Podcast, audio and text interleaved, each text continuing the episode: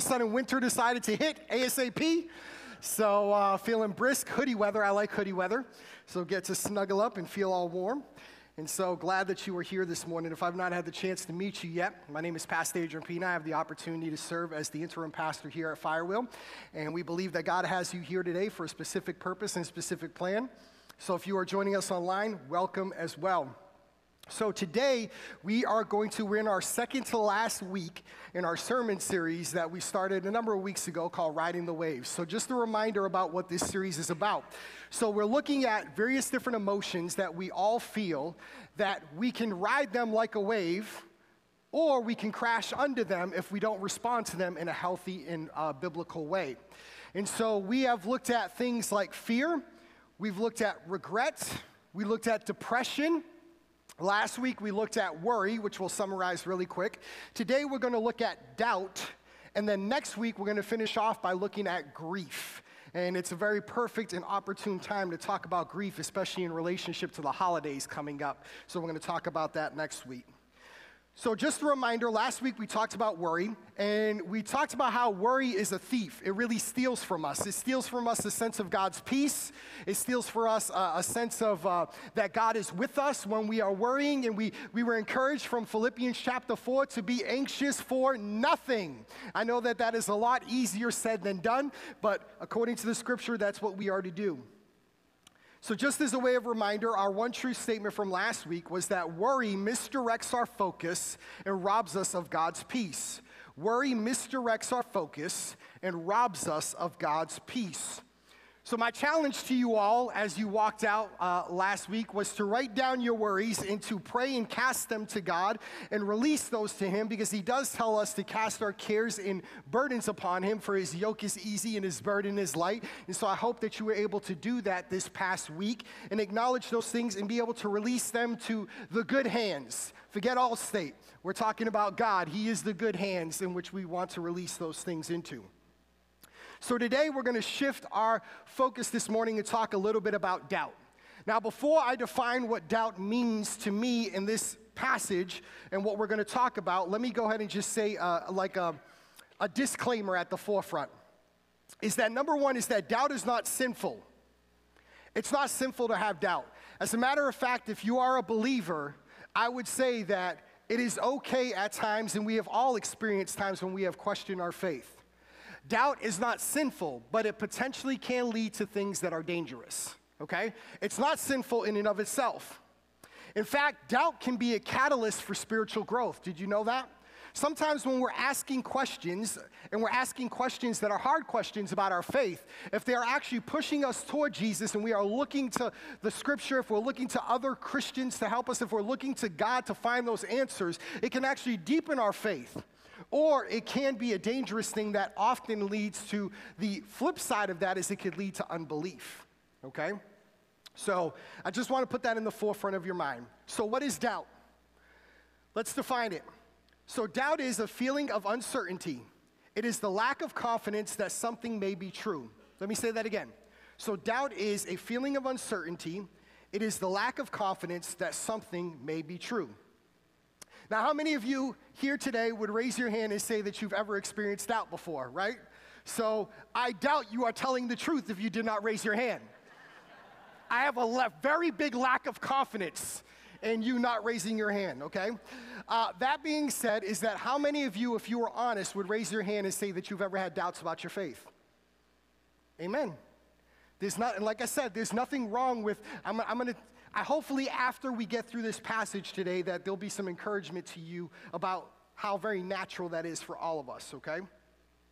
So let me start off with a little story, and then we're going to find ourselves, if you want to open your Bible there, we're going to be in Numbers chapter 13 and 14. We're going to skip around those two chapters, a very common story, but we're going to find ourselves in Numbers chapter 13 and 14. If you want to pull it up on your digital device, your Bible, whatever, that's where we're going to be. But let me start off with a little story. In the book, The Case for Faith, Lee Strobel, the author, tells the story of two evangelists that were very good friends. One of them was named Billy Graham. The other one was named Charles Templeton, a name that you may not be familiar with. As a matter of fact, most people believe that Templeton was kind of like, he was the predecessor almost to Billy Graham, and that many people believe that Templeton was kind of even a better preacher and that he was going to go on to do great things. But we're going to see how their story diverges a little bit. Strobel tells how in 1949, the then 30-year-old Billy Graham struggled with the fundamental issue if he could fully trust what the Bible was telling him. Graham said he felt as if he were being stretched on a rack. Pulling him toward God was a woman by the name of Henrietta Mears, the bright and compassionate Christian educator and founder of the ministry Gospel Light, if you've ever heard of Gospel Light. And yanking him the other way was his dear friend and preaching colleague, Charles Templeton. This was before the Los Angeles Crusade, which would open the door for Graham's worldwide ministry. If you know anything about church history, this launched Billy Graham into the national spotlight when he did his Los Angeles Crusade. Graham searched the scripture for answers. He prayed and he pondered. Finally, in a heavy-hearted walk in the moonlit San Bernardino Mountains, everything came to a climax. Finally, gripping his Bible, Graham dropped to his knees and confessed that he could not answer some of the philosophical and psychological questions that Templeton and others were raising. Quote, "I was trying to be on the level with God, but something remained unspoken," he wrote. "At last, the Holy Spirit freed me to say it. Father, I am going to accept this as thy word," talking about his Bible, "by faith.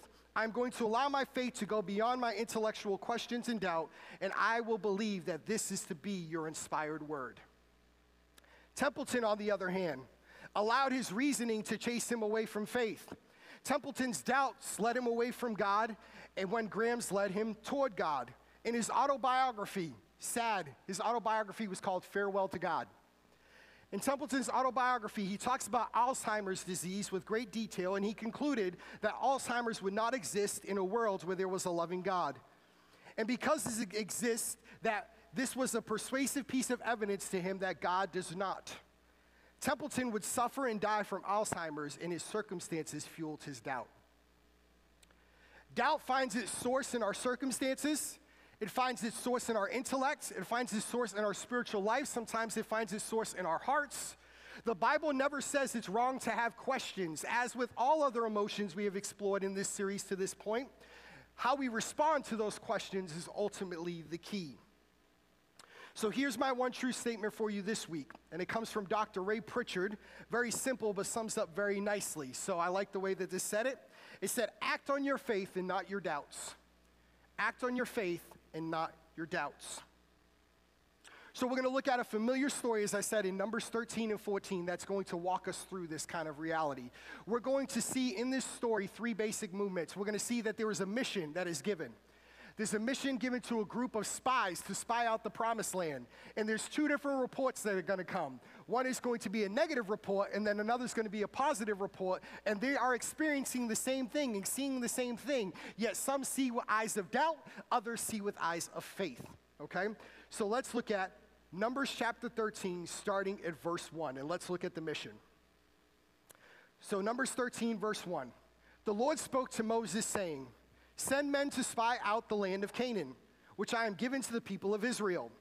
For each tribe of their fathers you shall send a man, every one a chief among them." Jump down to verse 16, same chapter. "These were the names of the men whom Moses sent out to spy the land. Moses called Hoshea, the son of Nun, Joshua.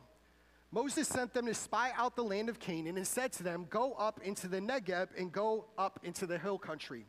Verse 18, "And see what the land is, and whether the people who dwell in it are strong or weak, whether they are few or many, and whether the lands that they dwell in is good or bad, and whether the cities that they dwell in are camps or strongholds."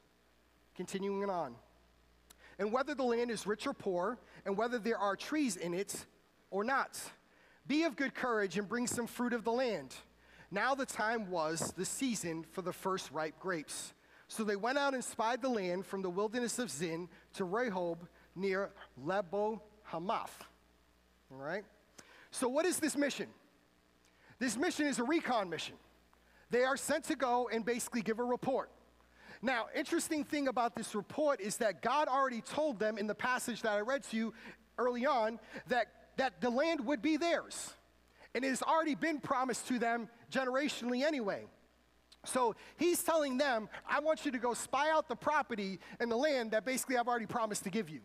That's really important when you see the way in which they respond, okay? So this is a recon mission. I just want you to see, is the land good? I want you, and I think that God purposely sent out these spies so that way we could see the response and he could respond then to that, but then also for them themselves to be able to see what God promised and what he said about this land is true, that it's a land flowing with milk and honey, okay? So this recon mission is the mission that they have, but we're going to get two different reports. So here's report number one. Report number one is people who only see obstacles. People who only see obstacles. Look at verse 25. At the end of 40 days, they returned from spying out the land. They came to Moses and Aaron and to all the congregation of the people of Israel in the wilderness of Paran at Kadesh. They brought back word to them and to all the congregation and showed them the fruit of the land, as Moses told them, bring some of the fruit of the land. Verse 27, and they told him, we came to the land which you have sent us. It flows with milk and honey, and this is its fruit. However, should highlight that, like verse 28, however, I believe everything you said, Moses, and what you, we witnessed it ourselves. However, or but, there's a but coming. The people who dwell in the land are strong, and the cities are fortified and very large. And besides, we saw the descendants of Anak there. Verse 29, the Amalekites dwell in the land of the Negev. The Hittites, the Jebusites, the Amorites dwell in the hill country, and the Canaanites dwell by the sea along the Jordan. Jump down to verse 31. Then the man who had gone up with him said, we are not able to go up against these people, for they are stronger than we are. So they brought the people of Israel a bad report of the lands that they had spied out, saying, the land through which we have gone to spy it out is a land that devours its inhabitants. That's a little exaggerating. Devours its inhabitants, and all the people that we saw are great in height. Verse 33, and there we saw the Nephilim, the sons of Anak, who come from the Nephilim, and we have seemed to ourselves like grasshoppers, and so we seem to them. Lots of stuff to unpack here, okay? So there's a number of different ites, all these enemies that if you read Old Testament history are really enemies of Israel. And they're all surrounding in this land. This is true, that there's nothing false about the report in which they give. But remember what God had said. God had already promised them this land. So he's telling them to spy out something that he already promised them. The people are anxiously awaiting 40 days. This is a 40-day recon mission. So they come back 40 days. I can imagine how disappointed the people were to hear this report after they came back. So they went into the land and confirmed it was as God said. But look again at verse 27. And they told him, we came to the land which you sent us. It flows with milk and honey, and this is its fruit. Amen. It's good. Everything you promised, God, is good. This is a good land. It's got everything that we need.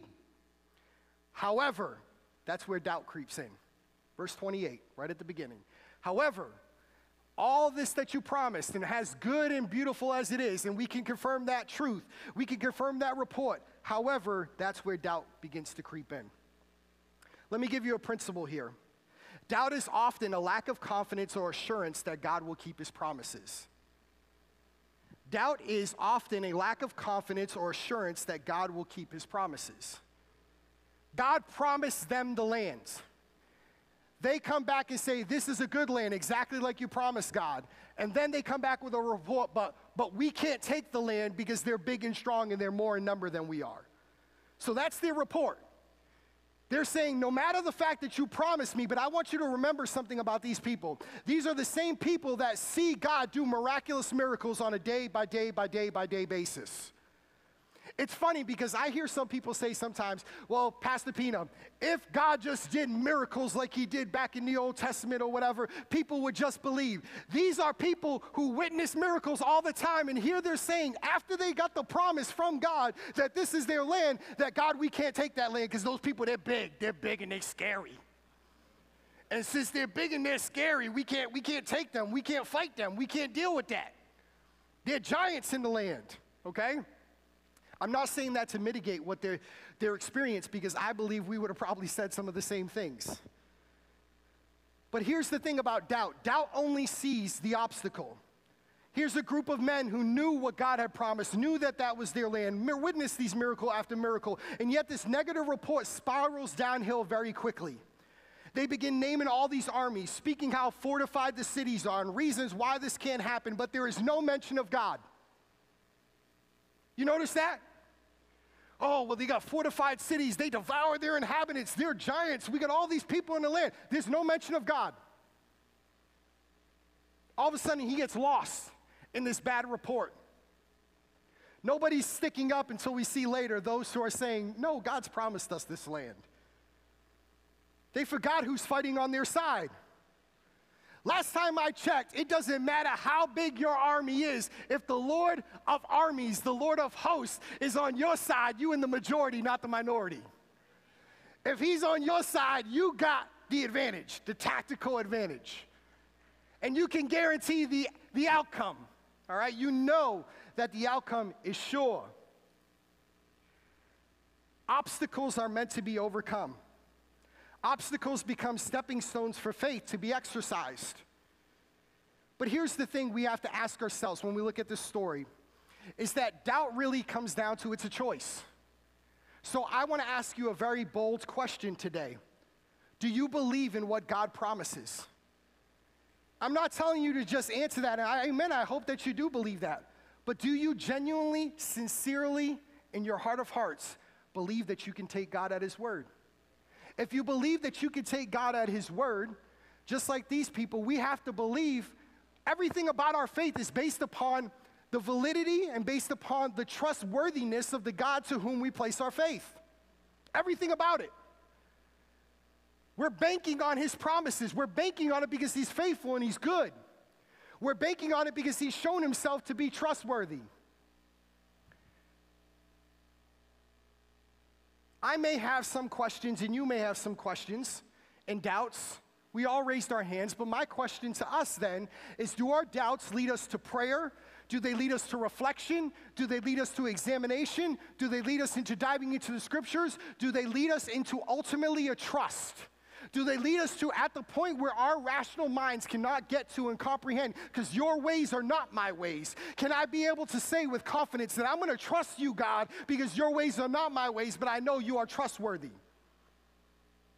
If you read the book of Job, we always like to read that book, and it's a book about suffering, right? And here's this righteous man who gets tempted by the enemy, who God gives permission to the enemy to be able to tempt him. He seemingly loses everything, and the book ends in a way that is very unsatisfactory, let's say it that way.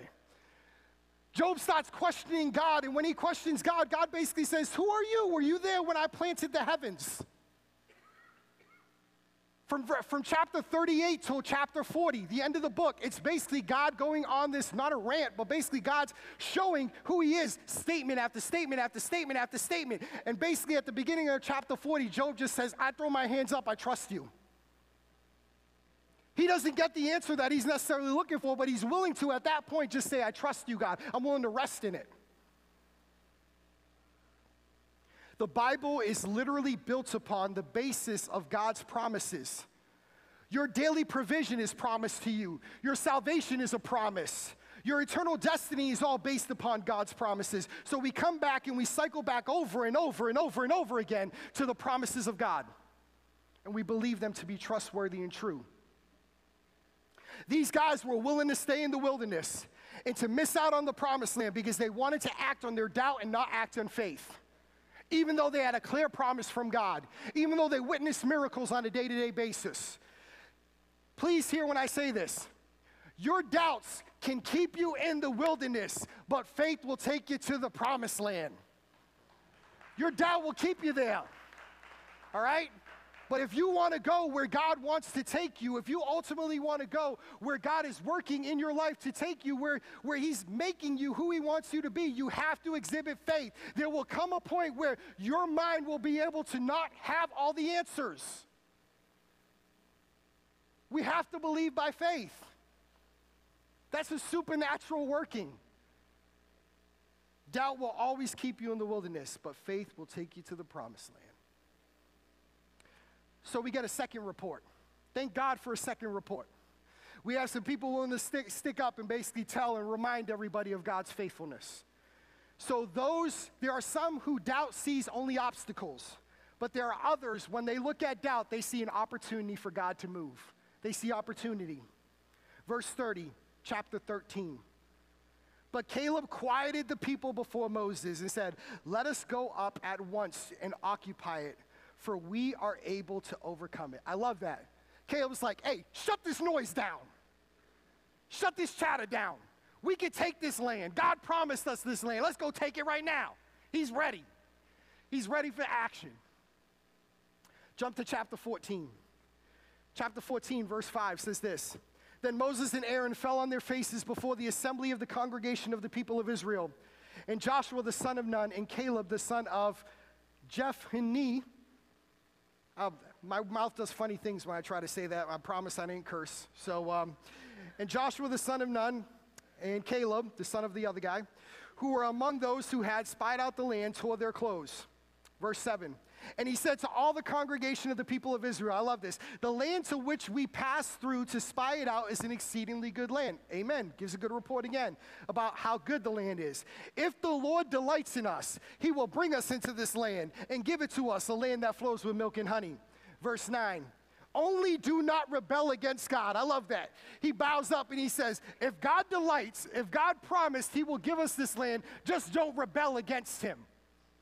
So only don't rebel against the Lord, and do not fear the people of the land, for they are bread for us. What an interesting illustration. They are to be consumed like bread, right? Their protection is removed from them, and the Lord is with us. Do not fear them. Then the congregation said to stone them with stones. Listen, these people still, their leader, their two leaders, Moses and Caleb, are tearing their clothes, and they're, you know, this is a sign of like laments, and they're, you know, and then this report comes in, Joshua and Caleb, other respected leaders, they're speaking up now, and the people want to stone them. And then the congregation said to stone them with stones, but the glory of the Lord appeared at the tent of meeting to all the people of Israel. You would think that once the Lord's presence appeared, at that point they drop on their knees and they would get it right.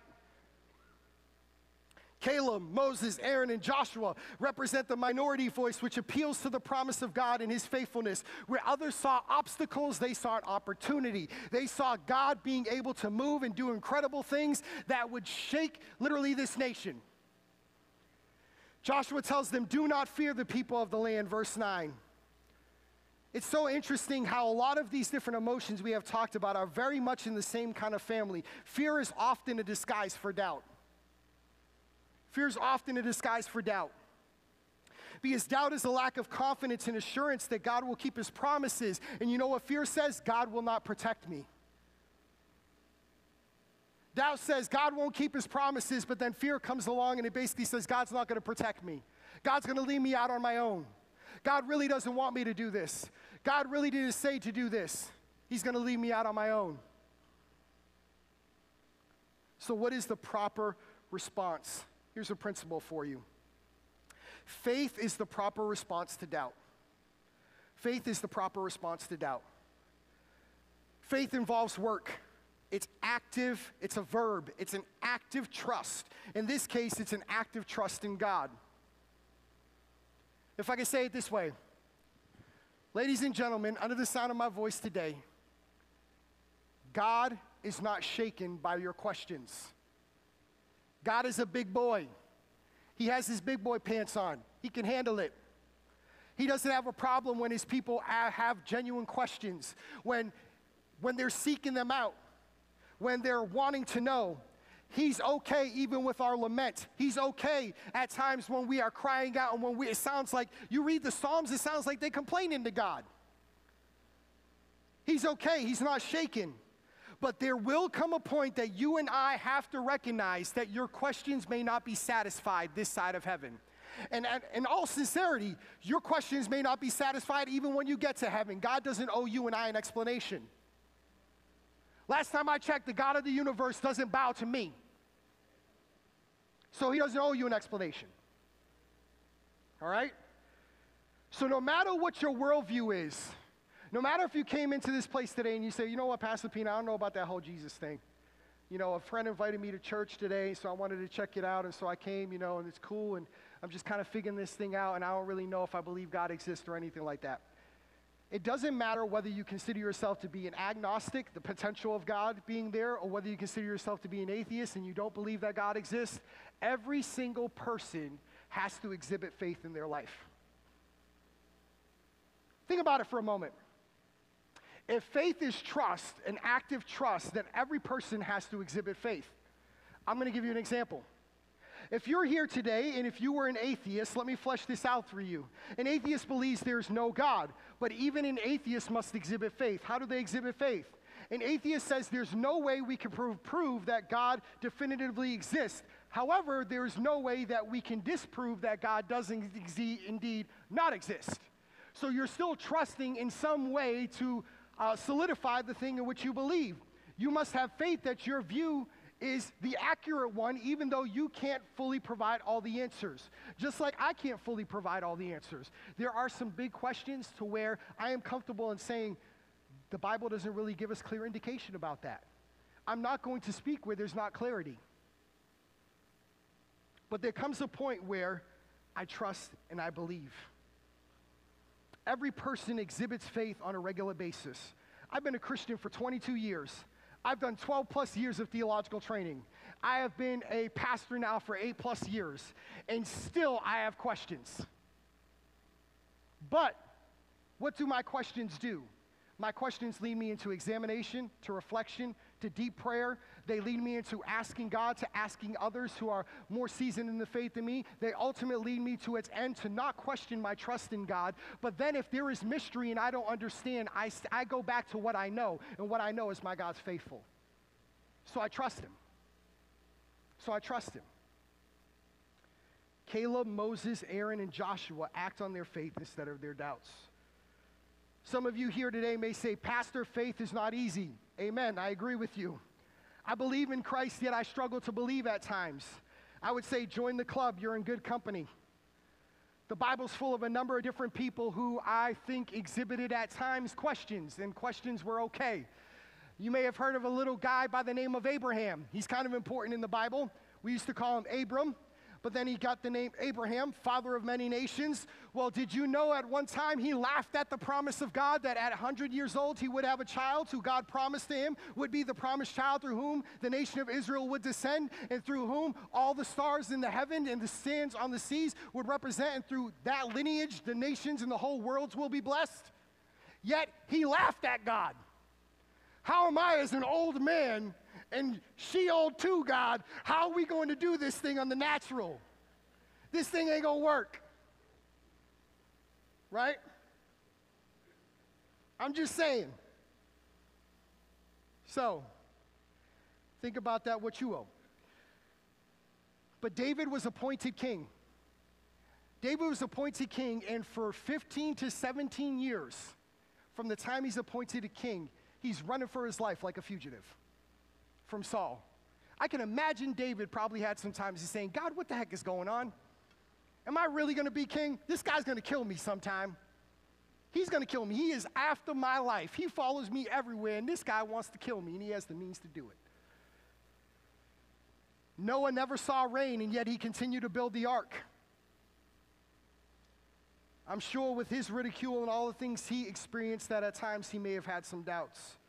And we also always give Thomas the disciple a bad rap, who had spent years with Jesus, witnessed all these miracles, and when the report came to him from the disciples that they had seen the risen Jesus, he said, I am not going to believe until I see, and I could see the prints in his hand and the spear pierced to his side. But what happened? After he saw, he repented. Well, he didn't.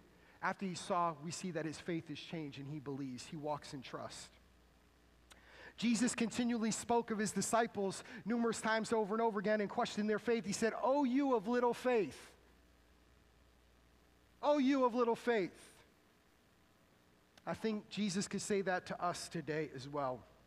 Sometimes we forget that the Bible's not written to robots.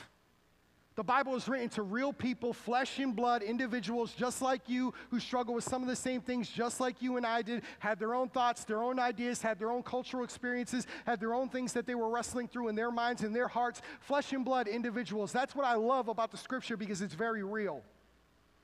Sometimes I feel like when I'm reading the Psalms, or sometimes I'm reading these accounts of the disciples, I feel like I'm reading somebody's personal diary.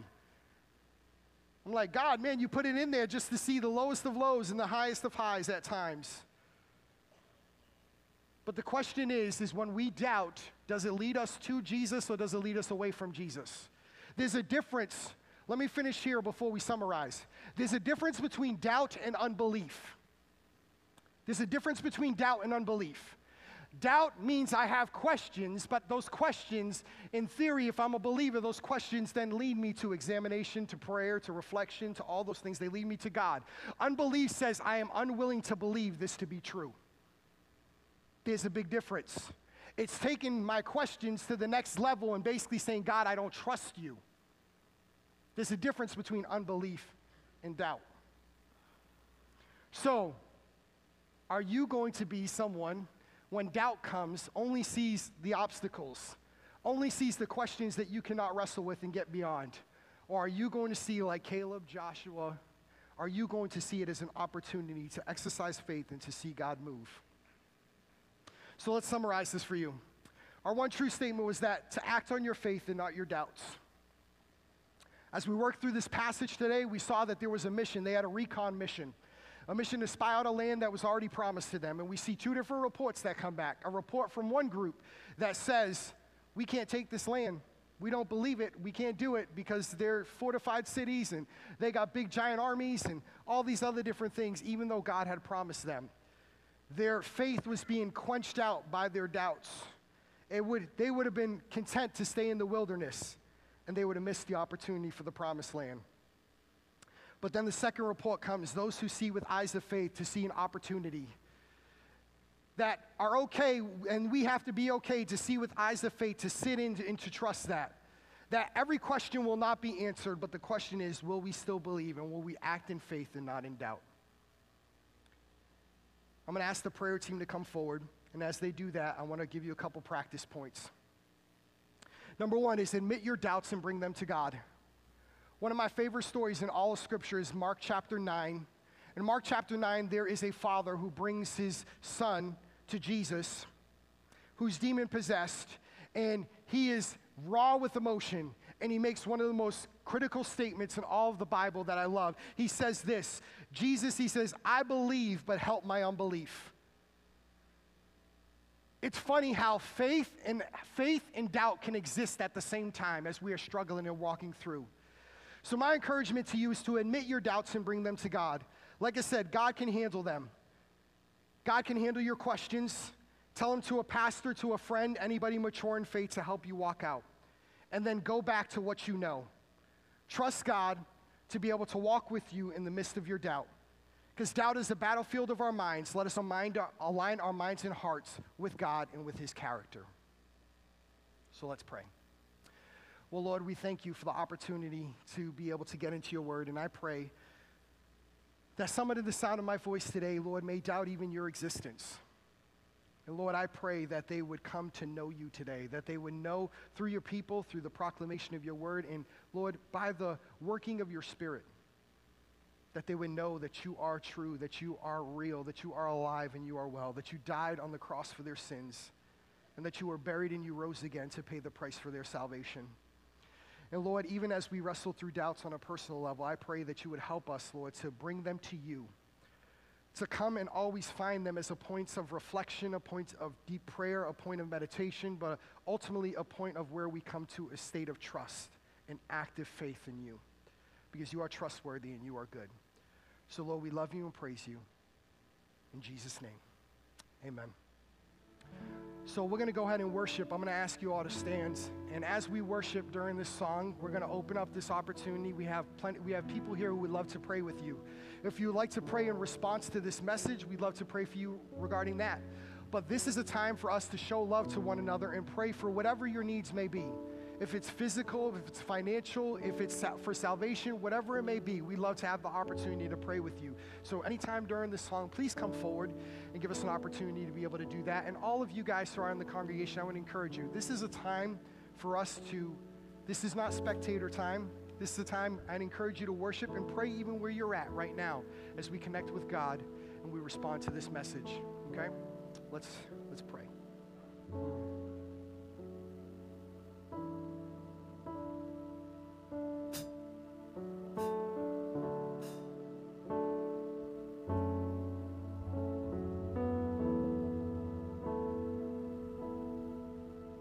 You give life, you are love, you bring light to the darkness, you give hope, you restore every heart that is broken.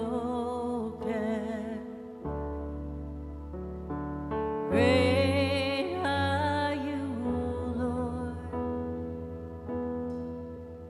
it's your breath in our lungs, so we pour out our praise, pour out our praise. It's your breath in our lungs, so we pour out our praise to you only.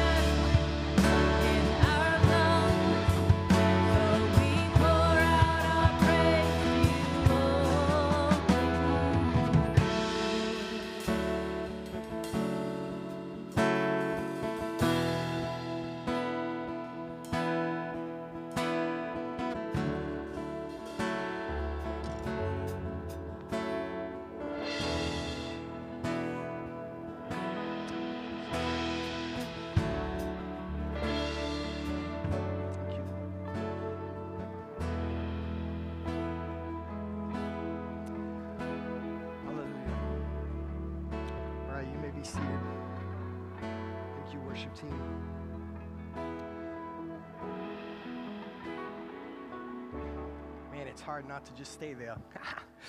We're going to have the ushers come forward, and we're going to go in and take the offering. And This is another act of worship, guys. The reality is that God doesn't need our money, but money's a tool. Money's an opportunity to show when we give, we show that money doesn't own us, but that it's a tool that God utilizes and gives to us to be able to do his work. The reality is that it costs money to have a facility like this, to do ministry on earth, and to provide things for people. And we thank you for your gracious giving, and we know that God approves of when we give as a cheerful giver. So I don't take that for granted, so thank you.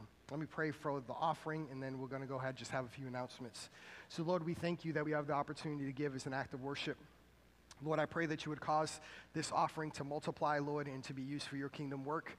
Thank you that you continue to provide all of our needs, Lord, as a church. And, Lord, I pray that you provide all the needs of every individual here as well. And so, Lord, we do love you and we praise you in Jesus' name. Amen. Thank you, Adrian.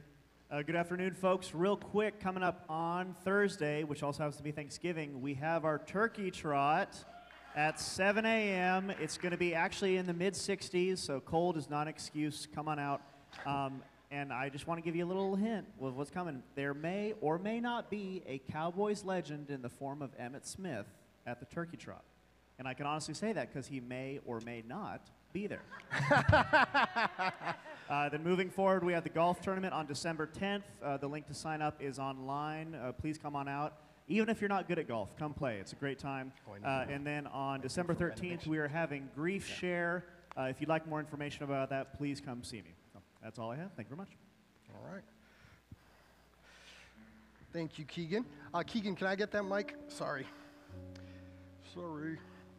Kathy. Yeah. All right. Before we say our benediction, I'm going to get y'all to stand. And before we say that, I want to... There's a tradition that we have at the Pena House that we want to be able to invite you into, and we want to provide you a little special gift. So I'm going to have Jen talk a little bit about that, and then we'll go ahead and pray our benediction and get you dismissed.